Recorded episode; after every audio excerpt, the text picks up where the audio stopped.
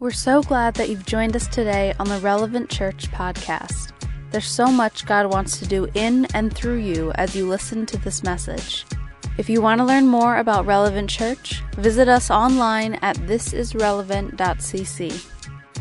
Today's message is very simple. It's going to be incredibly confrontational. Surprising, right? It's going to be incredible, incredibly confrontational. Uh, this message will make your or break your relationship with me personally as your pastor. It's okay. People have come and gone from Relevant Church. My wife still loves me. My kids still hug me when I come home. It might make or break your relationship with our church because this is who we are and this is what we stand for. And this is the type of community that we want to build. Might make y'all think twice. This is not a church. This is not a sermon that builds churches. This is a sermon that splits churches. And I'm okay with that because I'm on the winning side. How many people in the seats don't dictate my success? my name being written in the book of the Lamb is, is what I'm concerned about. This is not a type of message that uh, lights up trees.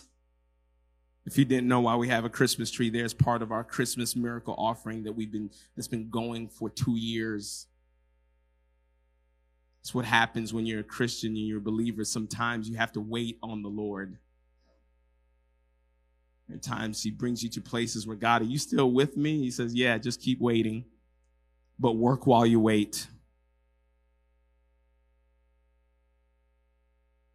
For some of you, this message will make or break your faith. It will make or break your faith. This is a clear in and out message. Are you in or are you out? Now, if you're new to faith, if you're new to Christianity, this is a perfect message for you to listen to early in your faith. Because some of us have been Christians for a very long time and have never heard a message like this. Maybe we've heard it, but we've never really heard it this way. If you're not a believer, you're going to literally think we have lost our minds. And so you guys are crazy. That's why I'm not a Christian. Or on the flip side, you might say, you know what? That's a Christianity I can attach to. Some of this fake stuff that I see. Know, that's why people say, I love Christianity. I just don't like Christians. Today, you might be like, if these are the type of Christians that are around, I want in. I want to be a part of that mission. I want to be a part of that vision. This message is going to cause you to draw the line in fact, I've made it very, very practical and very helpful. So I've got house crew who's ready to hand out some chalk. Do we have them? Come on, house crew. I want every single person in this room to receive. I made sure that we had more than enough. I'm going to ask you to make a decision. And once you're done with those baskets, I want you to come and put them and lay them right in, right in front of the stage. I'm going to I'm going to ask you to make a decision and draw a line.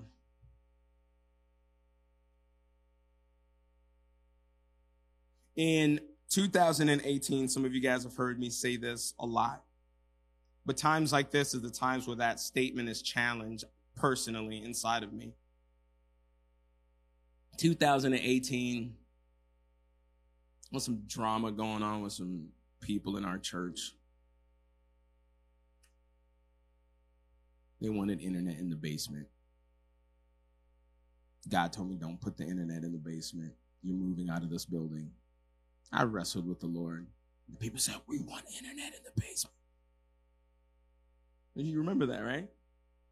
I mean, people started talking. What are they doing with the money if they won't even put internet in the basement?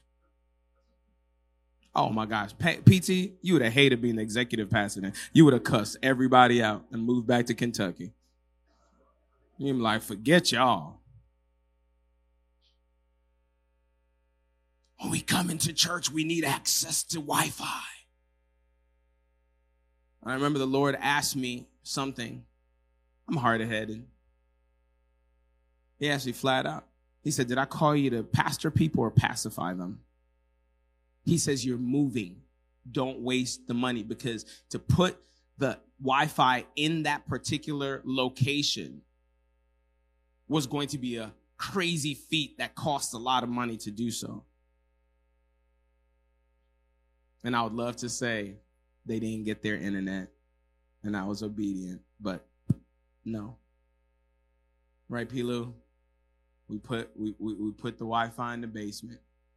And God, see, this is the God, this is the God that we read about in the Bible, but we don't really experience until we experience it. Then we're like, oh crap, this is a real God for real. We put internet on the basement on Wednesday. I flew to California on Thursday. They had service on Sunday. And on Monday morning, Pastor Lewis called me and said, There's mold everywhere. There was mold on the seats. There was mold on the floor. There was mold on the walls. There was mold on the tables. There was mold on the third floor because that's where our kids ministry was. There was mold in my office, mold everywhere in our location. God said, are you going to obey me or are you going to pacify me? I am God. We don't, we don't like that Old Testament God who says, listen, don't play with me because we're so used to a God that just lets us do whatever the heck we want. You know what's so interesting? That there's this part of scripture that scares me half to death because I pray that is never me.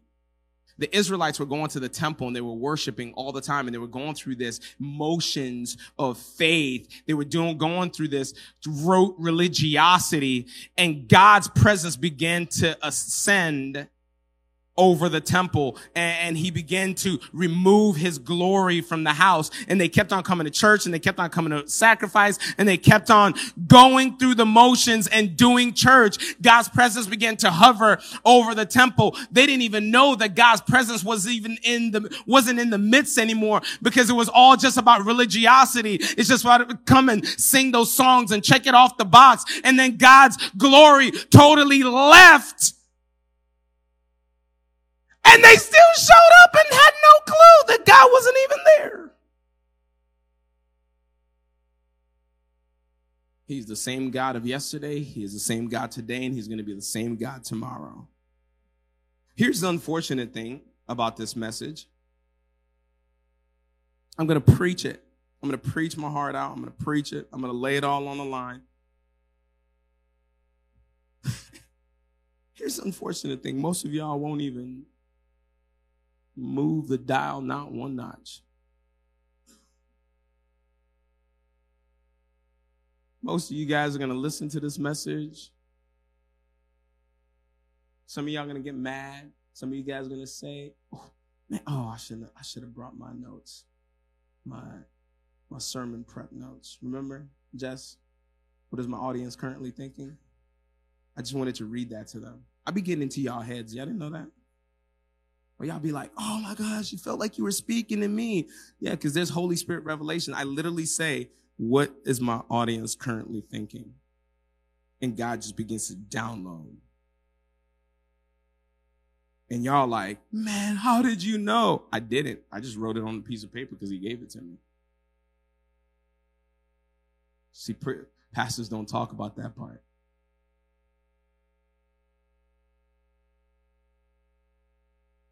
Most of y'all will not shift a notch. By the time you get home, you will have forgotten everything that I've said. You're just going to go back to life as usual. And some of y'all going to show up to church the very next week and say, oh, I can't wait to hear God. He's so challenging.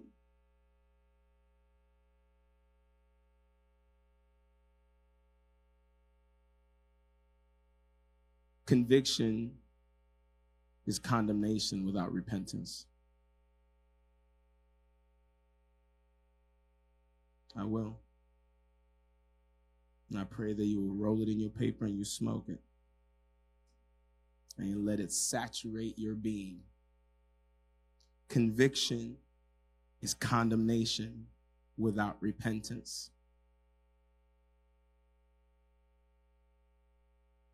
If you don't get what I'm saying, find somebody. Find Mike Mangus. He'll explain that to you. You know, find Mike Luke Kill. He'll, he'll, they'll break it down for you.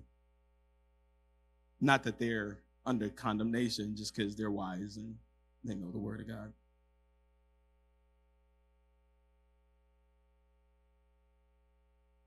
Most of you guys are going to go back to life and faith as usual. Here's my hope.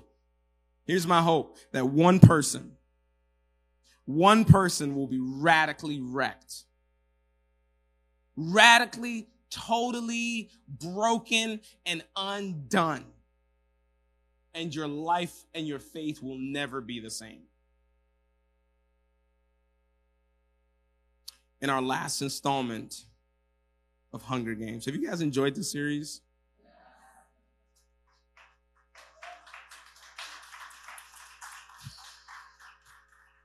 That was the weakest clap ever. That's okay. I know, yeah, I hurt I hurt feelings in this one. Don't worry, in the fall we're gonna do a different series. It's gonna be a little bit more encouraging. In our final installment of Hunger Games, if you got something you can take notes with, if you want to write this in your phone, there's one simple question. Does everybody have their chalk?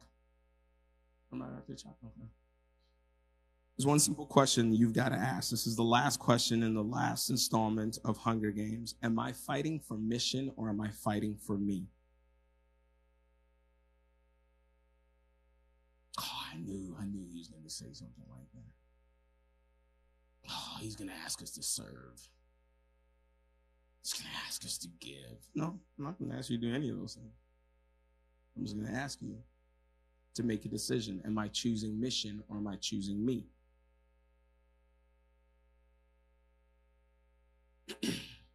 Let's pray.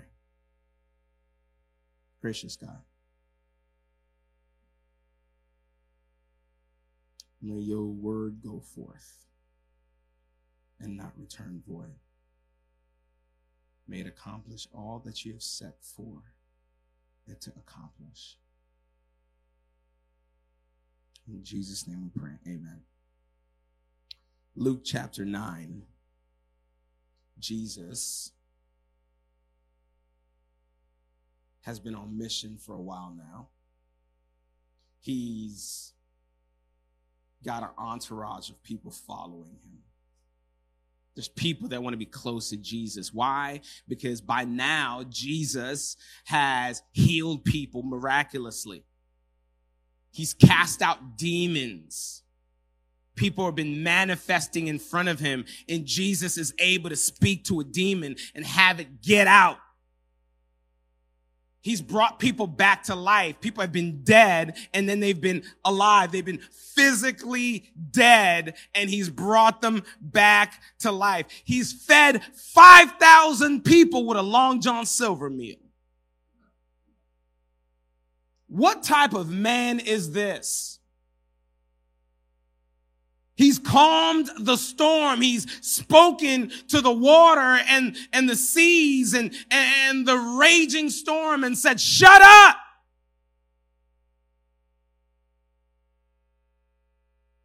People have seen the benefit of aligning with Jesus at this point. Aligning with Jesus is probably the best decision I can make in my life right now. Jesus is raising people from the dead. Maybe he can raise my bank account from the dead. I love somebody. Oh, sign me up. Jesus has healed the sick. Maybe Jesus can heal this anxiety that's inside of me. I see the benefits of aligning with Jesus, Najwa. Jesus has fed 5,000 people. You mean if I follow Jesus, I'm never going to go hungry again? Sign me up. People have seen the benefits of being aligned with Jesus, but here's the reality. They have no desire in committing their life to Jesus. No desire.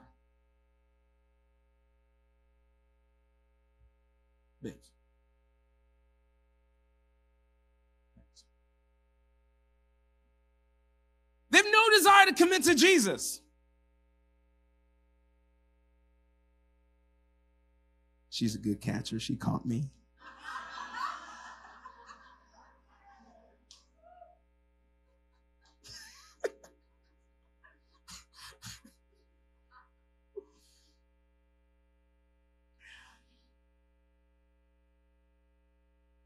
So now you got people following Jesus all over the place. Man, I want to get close to this guy. Who is this guy? I want what he's got, man. What does he provide? Man, the people who follow him seem like they get a lot out of this guy, man. Maybe we should roll up next to him. Maybe, maybe we should, we, we should go up to him and say, Hey, hey, I'll follow you too. They, they've heard the jargon. They've heard him call people, Hey, follow me. Like, oh, that's what he really says. So let me, let, let me go up to him and say, Hey, hey, Jesus, I, I'll follow you. Like it's some magic potion that's going to get him to be like, oh my God, me? You will follow me? Really? Allison?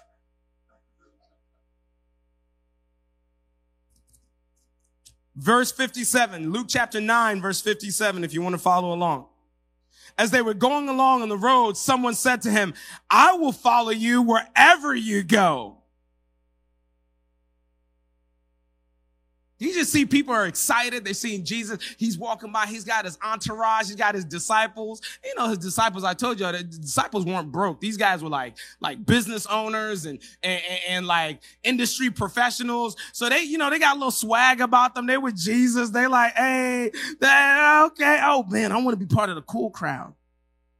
I'll follow you wherever you go, Jesus. I want some of those benefits that everybody else gets.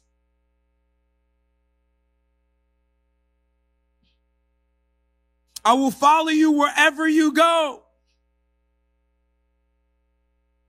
I want to be aligned with you. In the book of Matthew, chapter 8, the story is recounted, and the guy says, Teacher, Teacher, I will follow you wherever you'll go. Now, here's the thing about the book of Matthew. Uh, Matthew shows us that most people who refer to Jesus as Messiah, people who uh, refer to Jesus as Lord, were true disciples. But anyone who called Jesus teacher wasn't really a true committed disciple of Jesus. Hey, you're a really wise guy. I, I want to learn from you a bit. I'm not wise, I'm God. I created wisdom. Wisdom is nothing without me. Teacher, I will follow you. I want to be aligned with you. I want to be one of your disciple. Hey, I want in on all of this excitement. When you gather, it seems like people get excited. You, you, Jesus, I heard you turn uh, water into wine like the good kind. A glass. I'm just just a humble guy from Galilee. I just I ain't never had that good wine. Is it? I get a whole bottle, Jesus? It's interesting how emotionalism leads to vain declarations.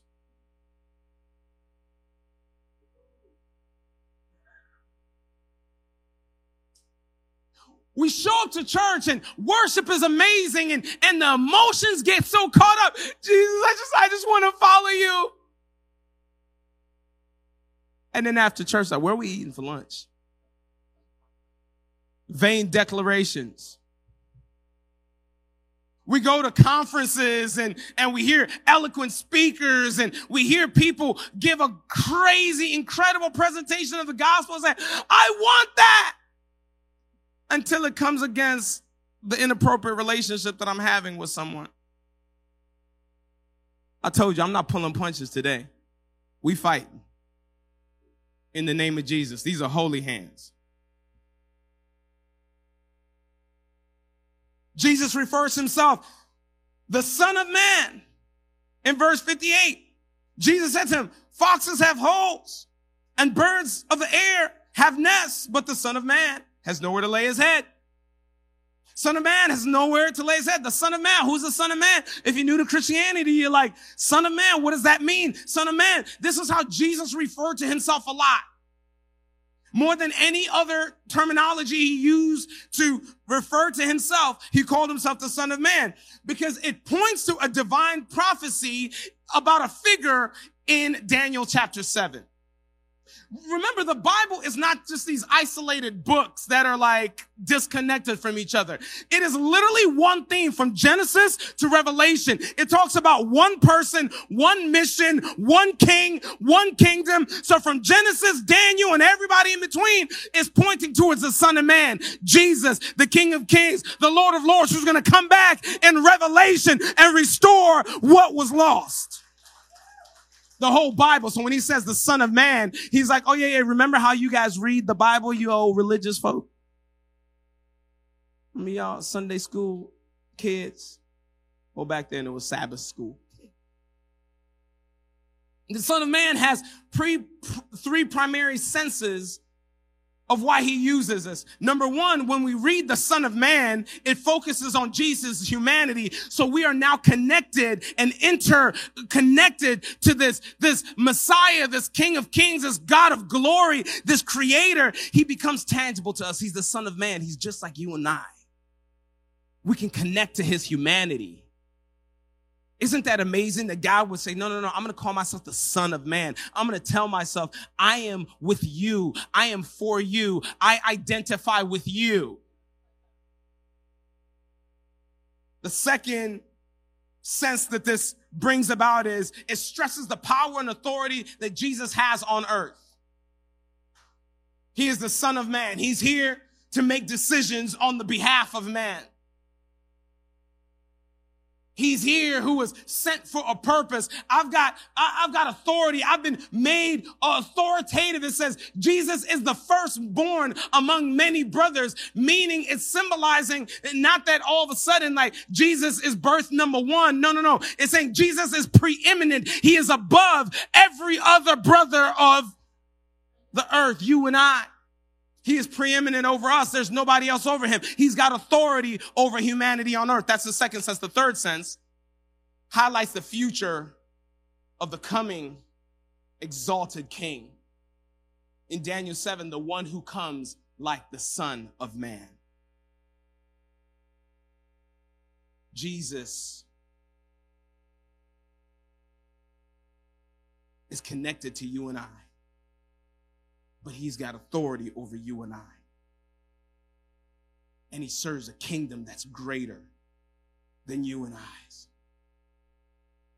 He says, the Son of Man has nowhere to lay his head. Jesus had a traveling ministry. Jesus was an itinerant preacher, meaning he went to place after place after place. He didn't really have a place to, to, to really just call home. There was no really like, uh, home, home base. He didn't have this property. He didn't have this house that, that, that he had. Jesus's mission every single day was to go out and preach the kingdom of heaven. There was no white picket fence, dog in a house with a flag on it in Jesus's ministry.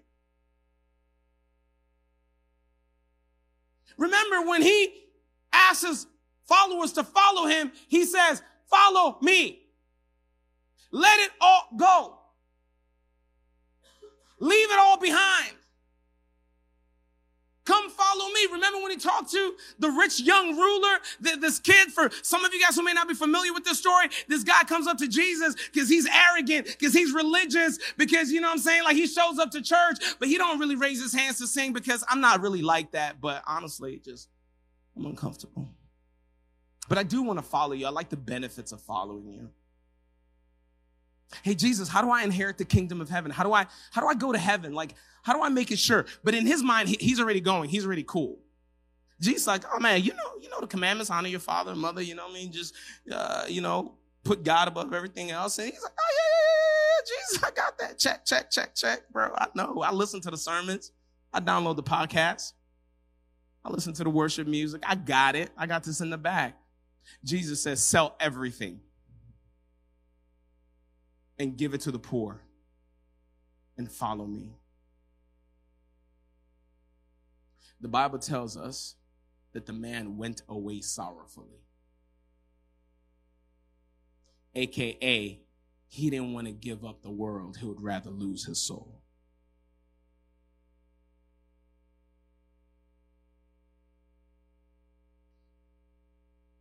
Following Jesus meant being willing to give up comfort.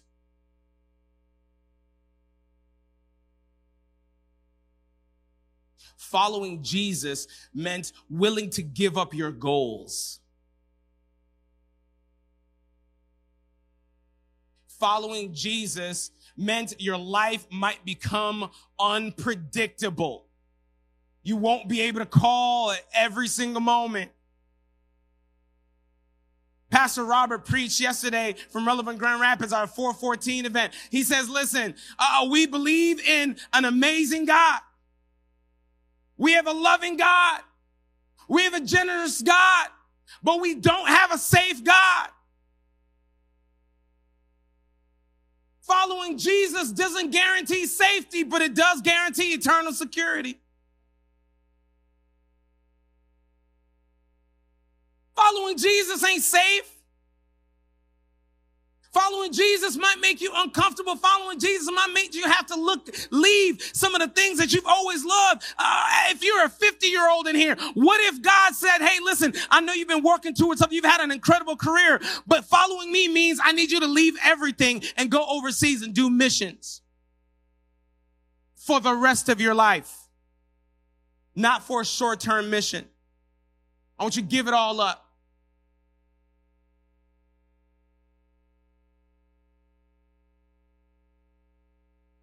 There's no safety in following Jesus. Jesus doesn't call us to safety.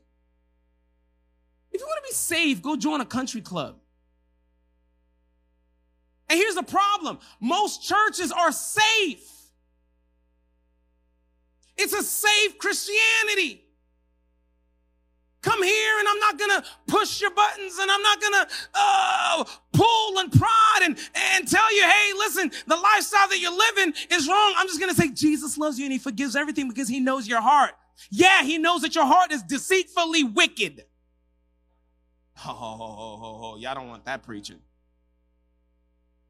Not preaching, don't grow churches. I'm sorry, I pay to you. I'm our executive pastor. We're trying to hit metrics and goals. This one might actually blow it all up.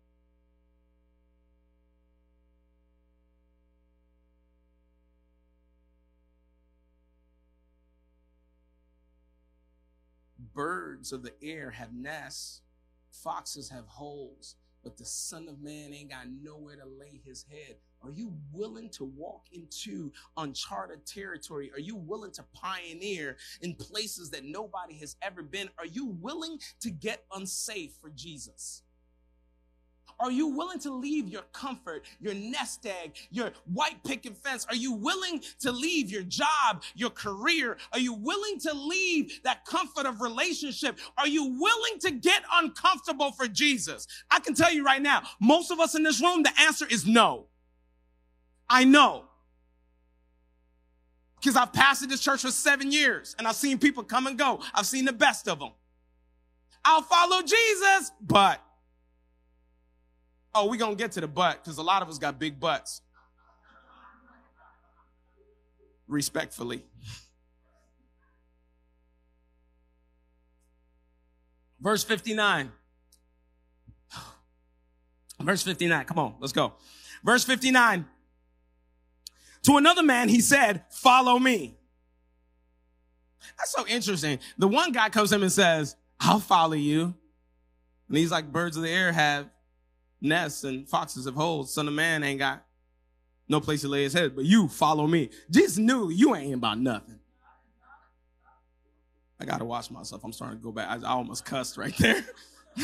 I was like, you ain't. I know not to trust you. But you, I'm gonna need you to follow me. But he said, Lord, let me first go bury my father. Lord, let me first go bury my father.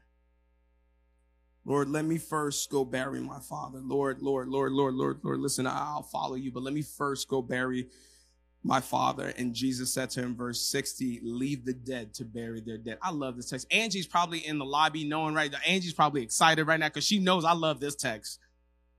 This is one of Angie's favorite texts too, I believe. Leave the dead to bury their own dead. But as for you, go proclaim the kingdom of God. Whew. Let me tell y'all something. In 2023, most of us in this room would be irritated to the bone by Jesus. We would be so frustrated with the way Jesus speaks to us.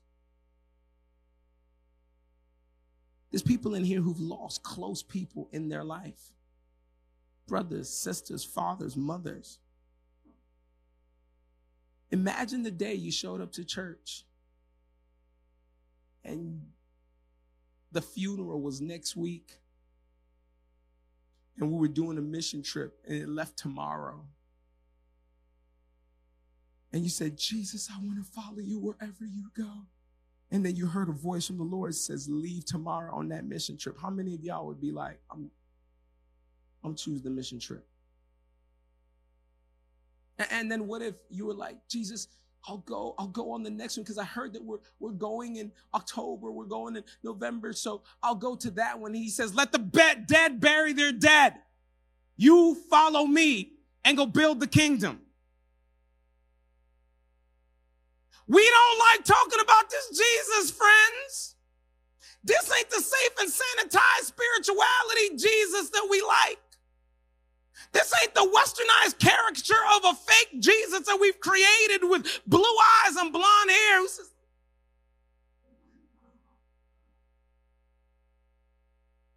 This is Jesus the thug.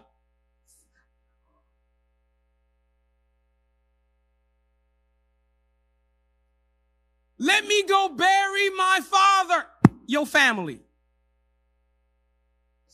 Some of y'all know exactly what I was saying in the middle of that.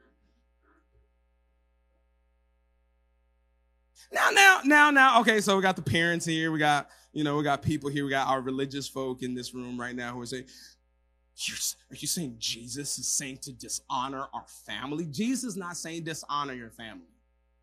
That is not what Jesus is saying. Why? Because then he would be going against what his father said in the Ten Commandments, where he says, honor your father and mother so that your days may be long. In fact, it comes back in Matthew chapter 15, verse 4. Jesus reiterates it. He says, God says, honor your father and mother, and anyone who speaks disrespectfully of their father or mother must be put to death. Oh, dang, that sounds a whole lot like the Old Testament God. Yes, it's the same Jesus. How about that, teenagers? Talk bad about your mama and your daddy, you need to die.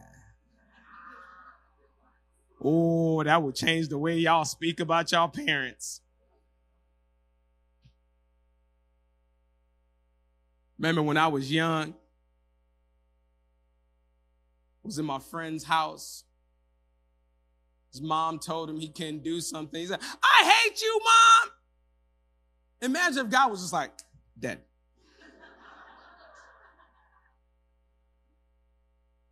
I'm gonna tell you the truth because that almost happened to me. I heard that, and went to my house with my African parents and tried the same bull crap. I've told y'all this story before. I remember where it was. It was apartment 13. It was a nice three bedroom lower floor apartment. My mom told me I couldn't go outside. My dad had just walked in the door and I said, I hate you, mom.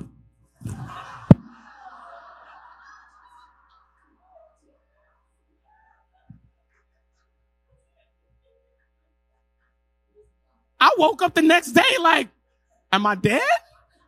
Is this heaven? This apartment looks awfully familiar. Jesus doesn't play about disrespect. He says, don't even disrespect your parents. So what is he saying? What is he saying? This man had a valid reason. My father has died. I need to go bury my father. That is one of the most honoring thing that we can do. He's like, man, listen, Jesus, I know you asked me to follow you, but let me get my family situated uh, a little bit. But can I tell you, Jesus is omniscient and he saw through it. Ultimately, he knew that this wasn't a desire to go bury his father. This was an excuse to not or delay his obedience to Jesus' words. So he challenged them.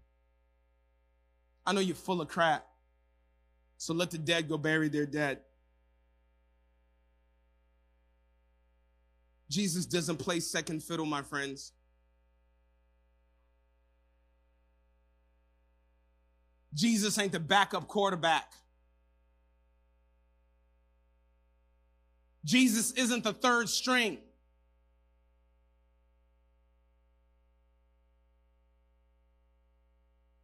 Jesus is the inventor of the game, commissioner of the game, owner of the uh, of the team. He is the coach. He is on the field playing alongside of you and he says, "Listen, I or nothing else."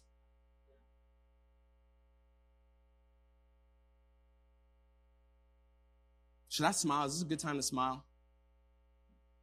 You guys 10 seconds of smile, okay. Take the picture. So at least y'all can get some pictures of me smiling. Jesus puts a priority in honoring him first. And if anything gets in the way, I need somebody to hear me right now. If anything gets in the way, if anything gets in the way, if anyone gets in the way, they come second to Jesus. Do y'all hear me in this room? I think we've preached this for king and country for way too damn long. It's king. Period. Jesus ain't American. Did y'all know that?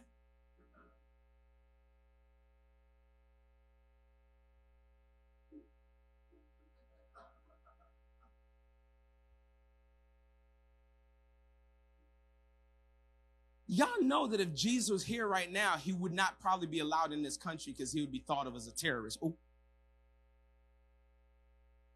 Jesus from the Middle East.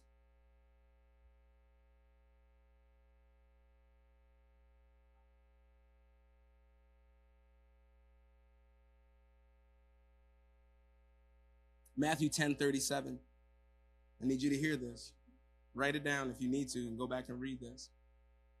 If you love your father or mother more than you love me, you are not worthy of being mine. Or if you love your son or daughter more than me, you are not worthy of being mine. That's Jesus. That's Jesus. Those are red letter words. In fact, I want to invite you to insert whatever other person that you place. Boyfriend, girlfriend, sister, brother.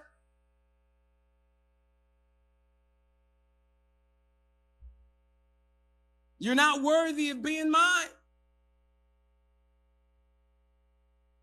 We're not aligned. We're not on the same team.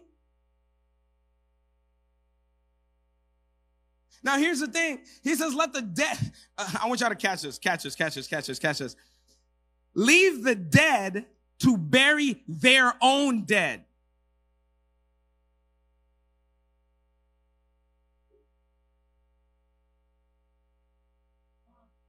Leave the dead to bury their own dead. What is Jesus saying here? Remember, Jesus is omniscient. So he already knows the situation. He said, let your unsaved family bury your unsaved daddy.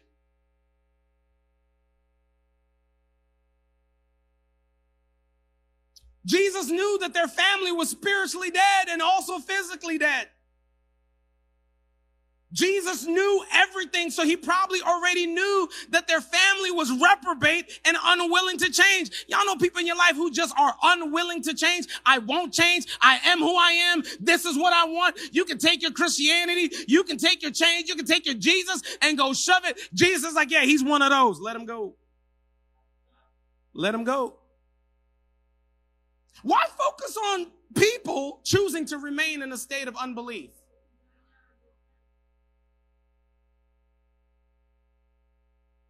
Did you know you can't save anybody? You know what I love about this? The freedom that I received in 2018.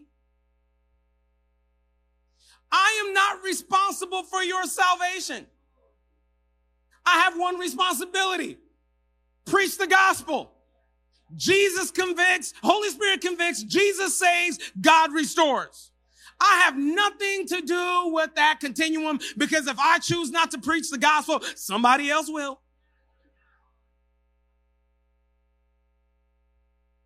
Man, people, people, I had somebody leave the church. You didn't chase after me. For what? The hell, I'm not your savior.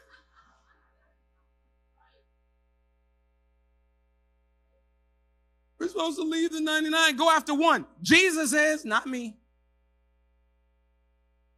I'm the servant. I just run after who Jesus runs after. So if Jesus says run after them, I'm going to run after them too. And if Jesus said, hey, let me handle that, I'm like, hey, that's on you, God. Do I say I don't want to do missions? Do I say I don't want to see people saved? No, I'm not saying that. I'm saying I'm not putting any pressure on myself to change you. That's not my responsibility. Now, Jesus is not saying you can't care for your family obligation. Well, Pastor, I feel like you're saying like we, uh, you know, we have responsibilities. I mean, this is humanity. Aren't we supposed to take care of our family? Yeah, we're called to serve our families out of obedience to Jesus, not instead of obedience to Jesus. And most of us choose the instead. Most of us choose instead. I'm gonna hit somebody with something right now. Ooh, and uh, listen, I'm gonna speak to the women in this room right now.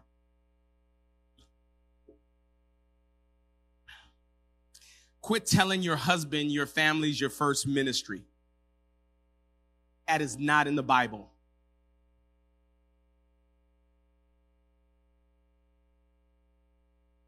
That is a lie from the pit of hell. Do you know why? Because what if your family comes against the ministry of the Lord? Now you're telling me I have to choose you over the Lord? You are not my ministry. Jesus is who I stand and minister for.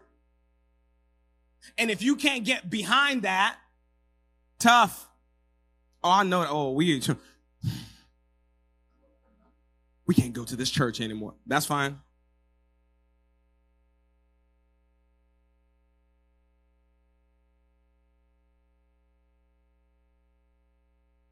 I told you this wasn't going to be a message that was going to be.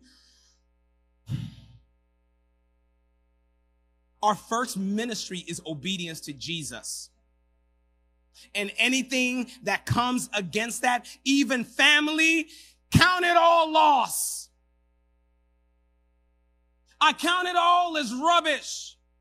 I'm not going to let you stand in the way of me being obedient to the Lord, serving the Lord. And yes, if that means spending time, a little time at the church away from the house, hey!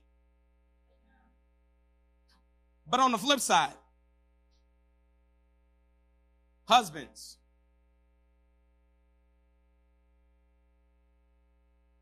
don't use ministry as an excuse to ignore your family because you can't stand them. I'm just gonna, I'm just gonna be at the church. I'm, ser- I'm serving the Lord, baby. I'm just trying to serve the Lord. No, tell her the truth. I can't stand you, and I, we need to fix this.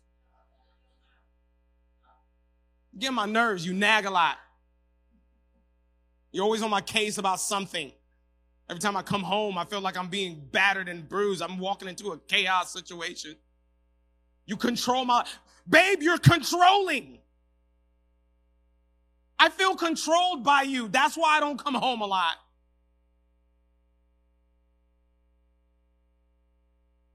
control every movement I make, every schedule in my calendar. I'm, oh man, pissing y'all off today.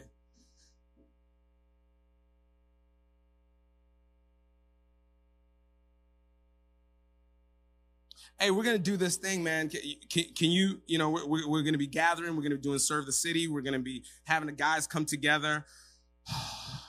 Dude, let me let me check with my wife. Let me tell you, it's not wrong to check with your wife. I check with my wife all the time. But what happens if you know that you're supposed to be at that thing and your wife tells you no? No, she's the boss. Happy wife, happy life. Lie from the pit of hell. Happy spouse, happy house. Pastor Robert said it yesterday. If I ain't happy, then we ain't happy. How come you get to be happy and I don't get to be happy? I got a to everything you tell me to do. But when I got to do something, oh my gosh, I can't believe you're not protecting this household. I can't believe you're choosing everything else over us. I feel so unprotected and vulnerable by you. Listen, you better take it up with Jesus. Cause I'm here. I love you. I serve you. I lead you.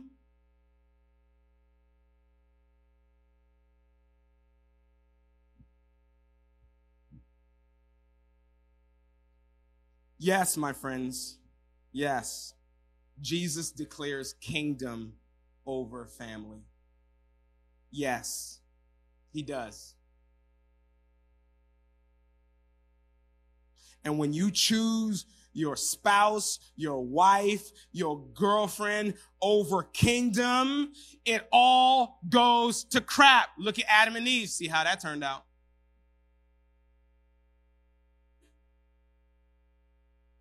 Adam probably originated happy wife, happy life. No, you pretty much sent us all to hell. And Jesus had to come and redeem it all.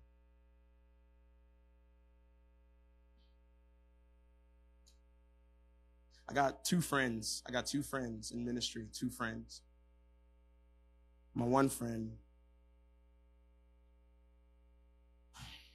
his wife, they were pastoring the church together.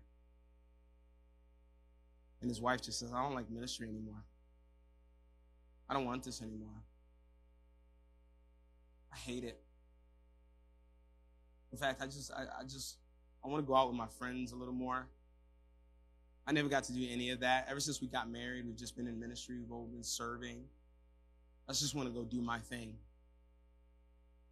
And tried to work on it, try to go to counseling. And she says, listen, it's not about counseling. I just don't want to be a pastor's wife anymore. I don't feel like, and if if if you want to stay being a pastor, then you can't be married to me. So they begin to wrestle back and forth, and she eventually says, Listen, I'm out. I'm out. My friend had planted this church 20 years ago, had built this incredible church, impacting thousands and thousands of people. And he was like, man, you know what? If my wife wants to leave ministry, then I need to just go and see if I can fix my marriage.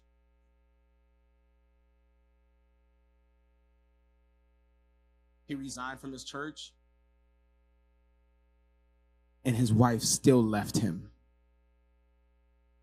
He lost everything, and his wife still left him. If you want to choose,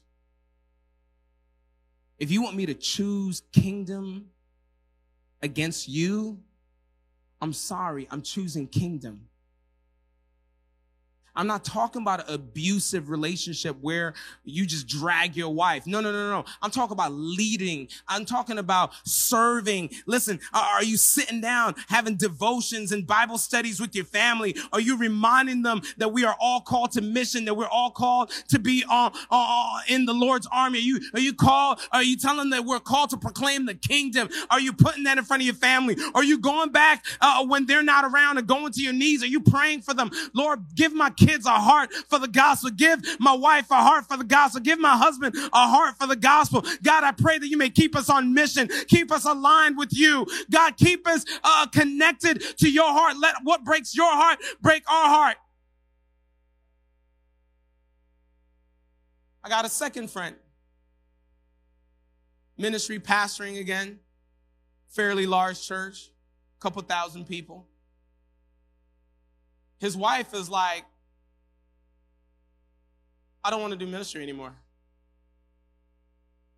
I don't want to be with you if you're going to be staying in ministry. You know, honestly, this is just, it's just, I'm ready to let go. But babe, you know this is what we've been called to do. You know that God has called us to ministry. He doesn't just call one person, he calls both of us collectively. We're, we're in this thing together. We're, we're going to be on mission. If I leave this church, I'm probably going to end up being in another church. I'm going to be in ministry in some way, shape, or form. That's who we are. That's what I know that God has designed me to do in my life. And she says, I don't want it. I want a divorce. He said, fine. You want it. If you want a divorce, you Give me a certificate of divorce like the Bible says. They got a divorce. He is still in ministry and still impacting thousands of people. She's now retro- reprobate and doing her own thing. But he says, I'm going to choose kingdom over anything that comes against that. Yeah, see, that one doesn't get a huge clap because some of y'all are too scared to clap because your wife is sitting next to you and if she sees you clapping,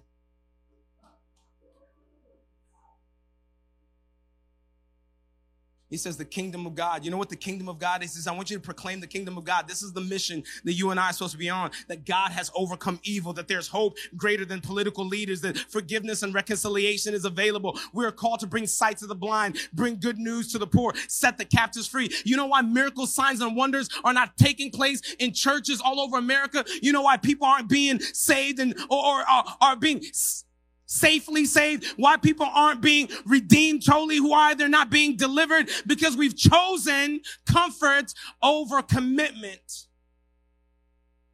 That's why. That's what we're supposed to be doing. Notice it's not pastors who's supposed to be bringing deliverance. It's supposed to be you. God calls apostles, pastors, evangelists, preachers, teachers to equip the saints to do the work of the ministry. Y'all supposed to be bringing deliverance to people. Y'all supposed to be casting out demons. Y'all supposed to be bringing sight to the blind. Y'all supposed to be preaching the kingdom of heaven, not the kingdom of comfort. It ain't on me. I'm just here to equip you to unleash you. Sunday is just a rally for what we get to do all week. People have you brought deliverance to this week? I'm not trying to say that to throw something in your face. What I'm saying is your mind even attuned to God? Show me who. The kingdom message is the priority for every believer. Oh, we're coming to the end. Verse 61. Verse 61.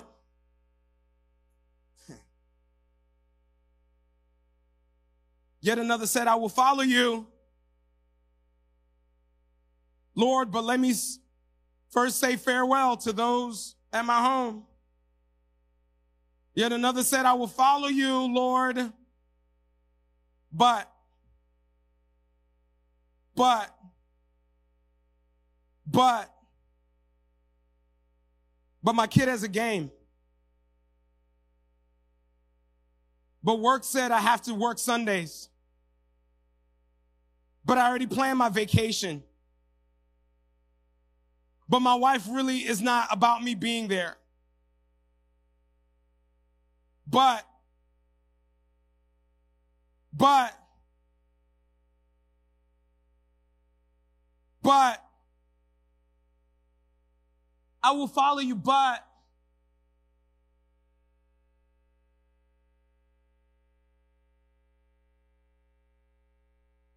I remember I was a youth pastor almost 10 years ago, and we are getting ready to go to winter retreat. And one of my students, man, she wanted to go. She was one of my favorite students, wanted to go to winter retreat so bad. So bad. I can't remember whether it was a volleyball tournament or a basketball tournament that she was supposed to go to. And I remember walking up to her family and didn't know this at the time. And I was just like, hey, you coming to winter retreat? And her mother answered for her, You know, I would really like her to come to winter retreat, but, but, but she's got a tournament to go to that she's already committed to. And I remember the student beginning to well with tears in her eyes. It's like, Pastor Muta, help me. What's going on? I don't want to go to no stupid volleyball game.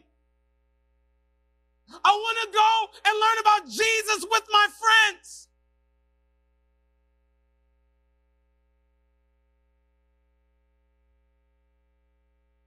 I remember about a year later, her mom came to me and was like, man, she's like getting involved in this relationship that I'm not really excited about. Pastor Muta, can you talk to her? I said, I would, but you destroy everything I teach her anyway. You're not committed to her really following Jesus anyway. I would, but that's not my responsibility. You're her parent. You should have been guiding her. I know some of her friends who ended up being saved and who are still serving and who are still plugged in. I'll follow you, but what's your butt? We all got a butt. I got a butt, you got a butt, all God's children got butts. I need to rephrase that. All of God's would be children got butts. Because he said, listen, if you choose anything else over me, I got nothing for you. But is the escape hatch of the uncommitted. Remember last week, excuses are the linguistic track of the uncommitted? Well, but is the escape hatch of the uncommitted. That's my get out of jail free card. You know, I really want to go, but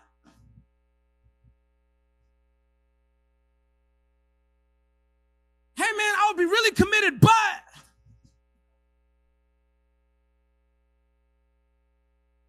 it's our quick escape hatch. But I've got priorities. But I've got other things. But cancels out everything you said before. You should have just said, no, I'm not committed. You know, sometimes don't even say I'm not committed. Just I don't want to. Just, just be truthful. I don't want to. Hey, hey, hey, hey, hey, uh, could you be at this event? You know, it's going to be really great. Honestly, I just don't want to. Word, I respect that. I can move on now. Oh, I would, but you know, I've got this thing. If you would, you would, but just let me know that you really won't.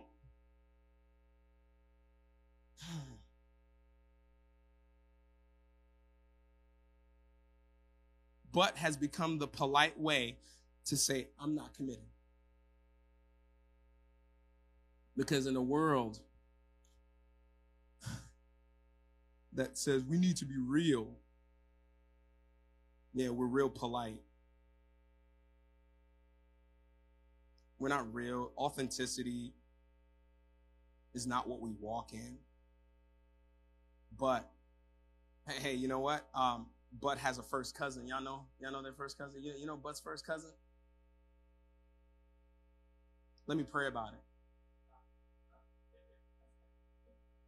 That's that's the Christian butt. See, the first butt is the would be Christian butt. But the let me pray about it, that's a Christianese butt.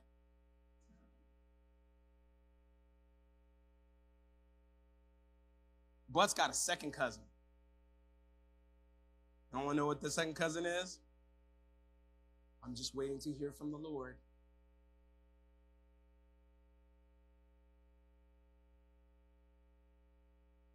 I remember somebody called me. Pastor. God has just been working on my heart. He's let me know that I've been ignoring the mission that he's called me to. Pastor, he's told me I've been sitting way too long and I need to get up and I need to do something. I need to serve. And I told God, I made a declaration, God, that I'll do whatever He wants me to do. So I want to serve the Lord. Is there any place in the church that I can serve? I said, man, this is powerful. This is. Absolutely. What serving areas do you have? Well, I've got two serving areas. You can choose this one or you can choose that one. Okay, thank you. I'll pray about it. Pray about what? Which serving area? I thought God called you to serve. I thought you said you wanted to be obedient to what the Lord had called you to do. I do. So pick one and allow Him to move you. Well, Pastor, I just want to hear from the Lord. You called me. I'm not the Lord, but you called me after hearing from the Lord. And obviously, if I've got a place for you to serve, meaning God is trying to communicate something to you. Well, Pastor, let me just pray about it. I said, You know what? Don't bother. I said that. I said that. Don't bother. Well, how could you say that? Because you're not committed.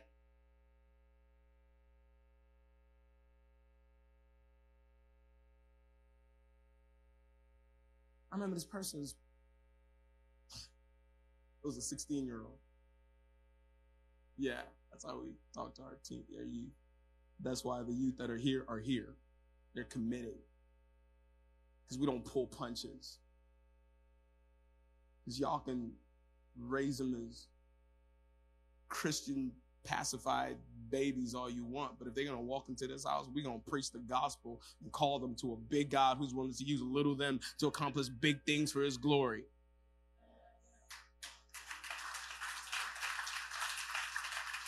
This person's mother called me. Why are you so harsh? I'm not harsh. I'm real.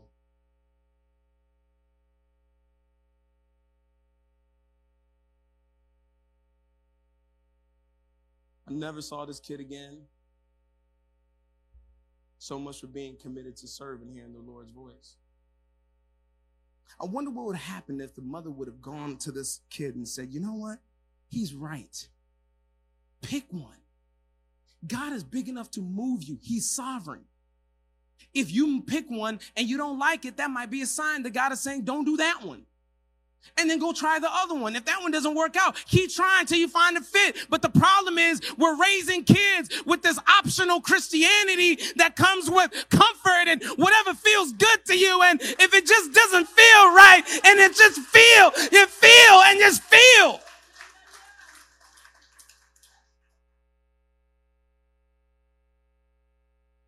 Babes, might be me and you next week. That's all right.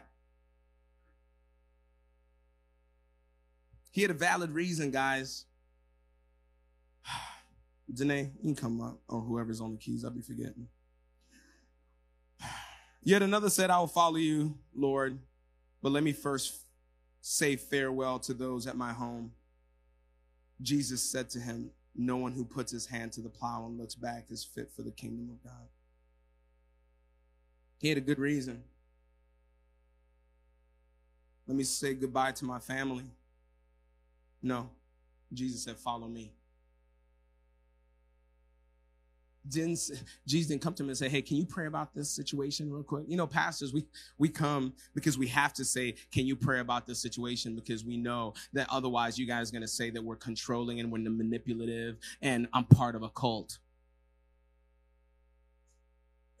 Half the time we've already heard from the Lord that this is what you're supposed to do, but we tell you, hey, could you pray about this real quick? Because honestly, we're too scared. I'm too scared. I'm honest. I'm too scared that you're going to call me manipulative, controlling. Oh my gosh, it just feels so culty.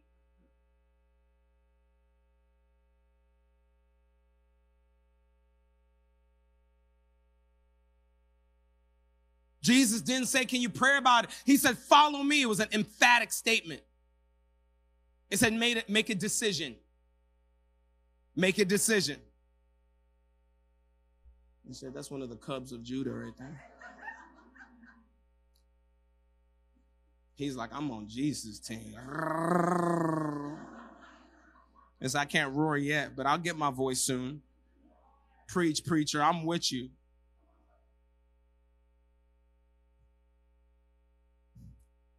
Yet another said, I will follow you, but first let me say farewell to those at my home. Most of our excuses are couched in false humility. Most of our excuses are couched in shallow nobility. Well, you know, I, have got to do this. I've got, I've got to take care of this. You understand, right? You get this, right? Jesus says, No one who puts his hand to the plow and looks back, puts a hand to the plow. Can I tell you guys, can I make it very clear to everybody in this room? Putting your hand to the plow means committing to be a disciple of Jesus.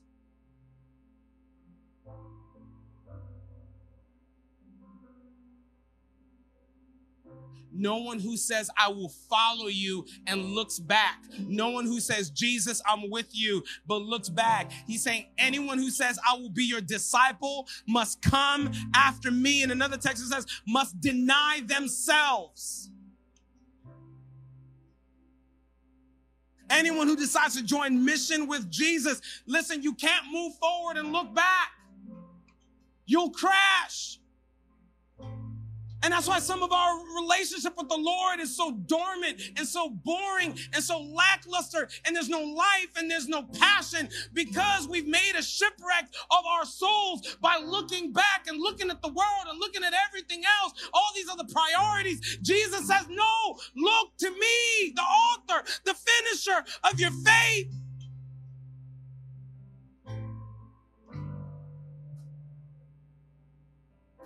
If you keep looking back, you eventually drift. I know, preached about this before.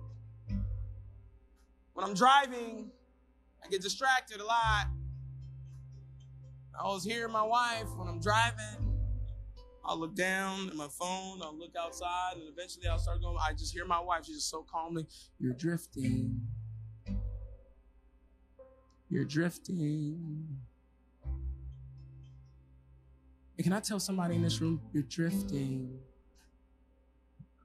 You're drifting. Some of you guys have really drifted off track, but you show up like the Israelites, not knowing that the glory of the Lord has descended, and you're just going through the rote emotions of vain declarations of a weak and neutered Christianity, a weak and neutered faith. This is anybody who looks back, someone whose priorities are greater than the kingdom priority. Anyone who puts something over the mission of God, the Missio Dei. Anyone who still wants to gain the whole world.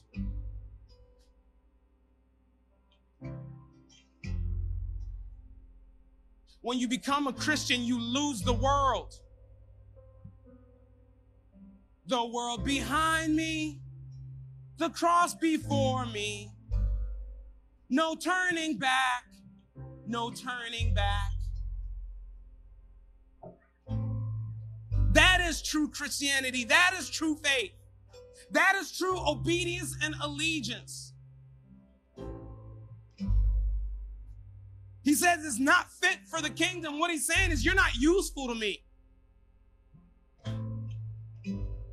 Lest you think we impress Jesus with our religiosity, like we add something to him. Remember, God existed before the earth was created for ceaseless ages. Let me tell you, if you cease to exist, he ain't worried.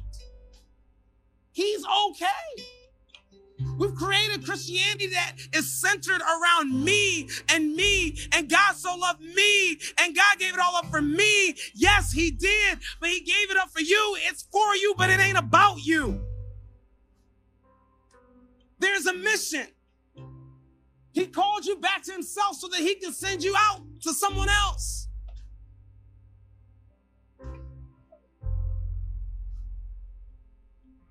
Not fit for the kingdom, you're not useful.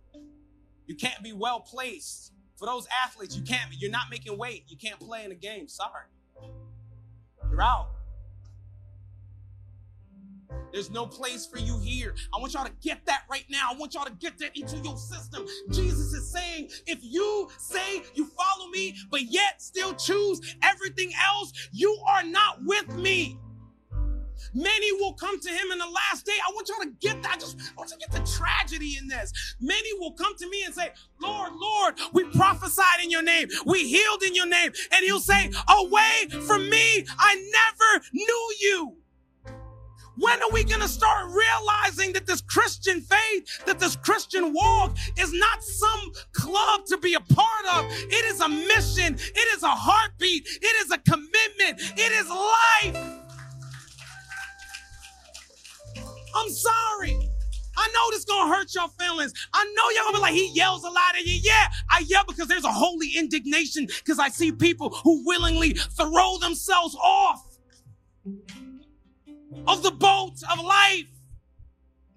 This ain't a game. It's not a game. People have died for this thing. People gave up their lives for this thing so that you can sit in church and be like, hurry up and preach because I've got some, I got a place to be. You preach long. Being in church for two and a half hours, I need to go find me a church that's done in an hour. Go! I'm not here to pacify you. I'm here to save you and make not me saving you. I'm here to preach salvation to you so you can receive it and then you can go do the same for somebody else. People are dying in these streets. We sit here and want to talk about what's happening in culture. I said this, I said this, I said this, I said this yesterday. Liberals, for us conservatives in this room, liberals didn't ruin America. Passive, weak Christians did. Because we stand for nothing. The only thing we think about is ourselves, our comfort, our ease. I just feel like I'm not growing in the Lord. Well, you should have showed up to 414 because there was a bunch of guys in here who sat under the teaching of the Lord, who were washed with the water of the word and took it into their heart and said, I've got to go. I got to fight for my family. I got to fight for my daughter. I got to fight for her. Oh, I'm mad. I'm mad because this is not a game. And I've given my entire life up for this. If you're not willing to give your life up for this too, I've given you chalk. Draw the line. Make your decision. Because I'm not going to sit around and preach to a bunch of people who just want me to give them a good word. I had somebody tell me, I had somebody tell me, I just want, I just want the pastor to give me a good message. No, he said, he said, I just want the pastor to go study the word of God, come back, give me a good word, give me two or three points that I can take away and I can go make a decision whether I want to uh, adhere to it or listen to it or if it's effective for my life or not. I'm not a motivational speaker. If you want that, go to Tony Robbins. There's a lot of motivational speakers out there. I'm not here to motivate you. I'm here to light a fire under you. So that we can burn and let the whole world come and watch. And see, these people are standing in the fire, yet there's one like the Son of Man standing right next to them, and they are not burned.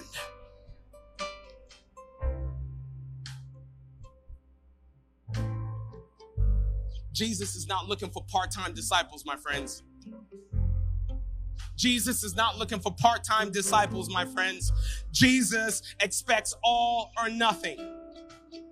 All or nothing. You know what a disciple is? A disciple is a follower, not a negotiator. Most of us are busy negotiating our faith. Okay, Jesus, I'll go to church on Sunday. That means Monday through Friday, you're going to cover me. Saturday, I might do my own little thing, but Saturday night, I'll repent. And Sunday morning, it's all good, right, Jesus?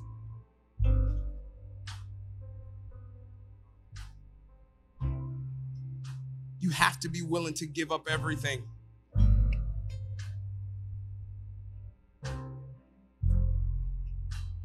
So choose now. Now. Choose now. Or oh, y'all think I'm playing. No, I'm telling you to choose now.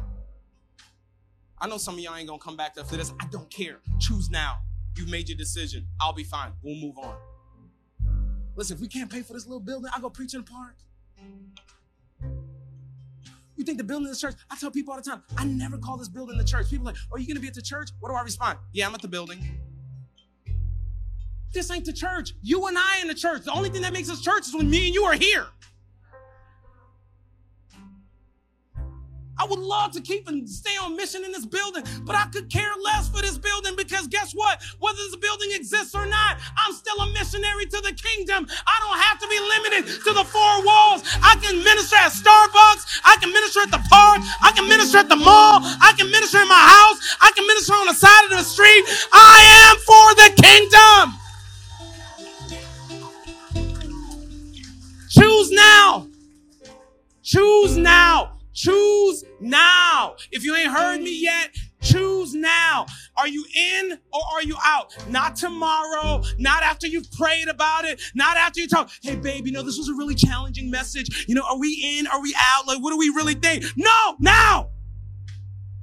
Stop playing with this thing. I would, but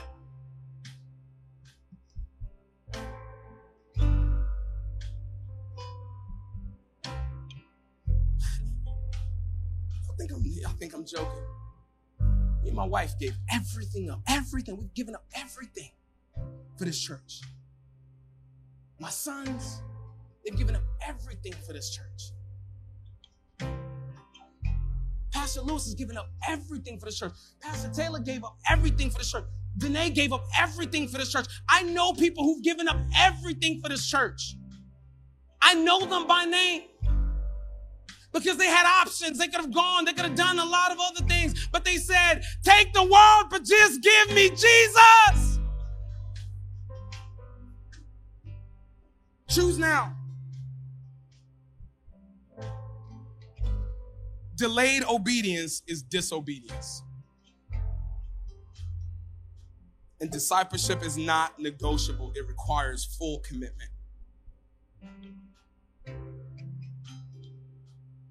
My friends, there is no inheritance for the uncommitted. There is no inheritance for the uncommitted.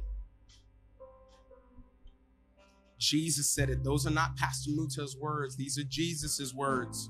Anyone who puts his hand to the plow, anyone who says, I'm in, but yet is so tied to everything else, there's no space for you. Choose now.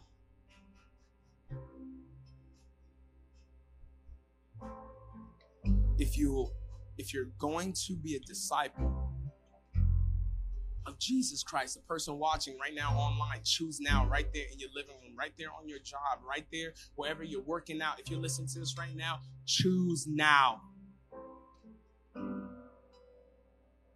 If you're going to be a disciple of Jesus, you're going to have to choose against something. You will have to choose against something. Am I fighting for mission or am I fighting for me?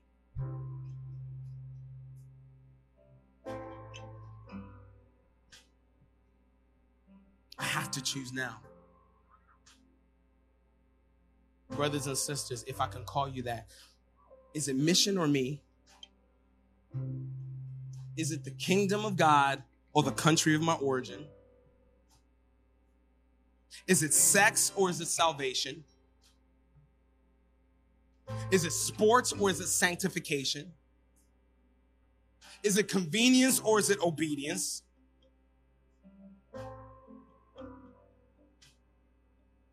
Choose now. Choose now. If you know you're in an inappropriate relationship, today you have to make a decision. Choose now.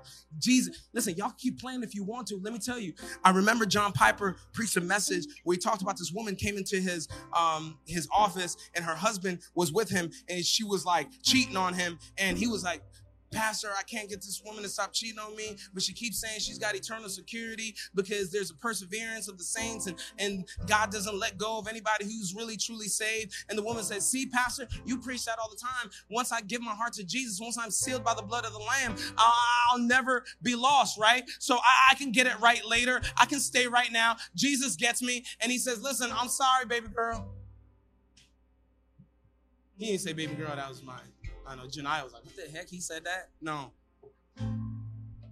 He said, look, lady, scripture says, by their fruits you shall know them. If you are out of line and you choose to stay out of line, even after you've been preached to, after you've prayed about it, after you've read the word of God and know you're still out of line, then you are not saved. You're not. You got to make a decision. You got to draw the line. It's Jesus or what I want. Let me tell you, some of y'all, some of y'all, some of y'all, some of y'all gonna have to pull your kids out of sports for a semester. On the days they should be at practice, I want y'all to have Bible study in the house. Start teaching them the word of God. I've hidden your word in my heart that I may not sin against thee. Why am I still sinning? Because you ain't hit the word of heart, the word of the Lord in your heart. Some of y'all gonna need to start teaching your children. You gotta choose God first. Some of y'all guys have job offers right now and they're saying you're going to have to work on Sunday. You need to walk into that place with boldness and say, listen, I am a believer. My faith, you know, kind of just comes against my, my, my, my, my willingness to be able to, to come to work on Sunday. Listen, this is what I'm to do. I can come after church. I can start at 12. I can start at 1. I can start at 2. Uh, can we negotiate that? And if it's too hard for you, find another church. GCC has a Saturday night service. Go. Because I want you to be in church more than I do want you to be in these seats. I want you to be in obedience to the Lord more than I want you to be here at Relevant Church. As long as you are following Jesus, you are right with me. Some of y'all gonna have to make a decision today. Yeah, yeah, yeah, yeah, yeah, yeah. All these four weeks, damn, when he came back to preach, service used to be a lot shorter, but when he came back, man, it just get longer and longer. I don't care. It said Paul preached so long there was somebody sitting on the wall. They fell asleep. Died. And you know what Paul said?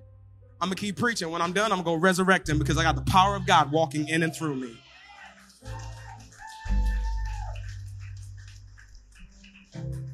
Jesus preached so long, people, it got dust. Everybody got hungry. People like, man, people are tired. The disciples are, people are tired. People need to go home. This has been so long. Jesus, come on. Can we go? Jesus said, you feed them. I ain't done yet. Feed them. But Jesus, what you expect us to do? What you got? You know why miracles don't take place? Because we're uncommitted. Some of y'all need to choose.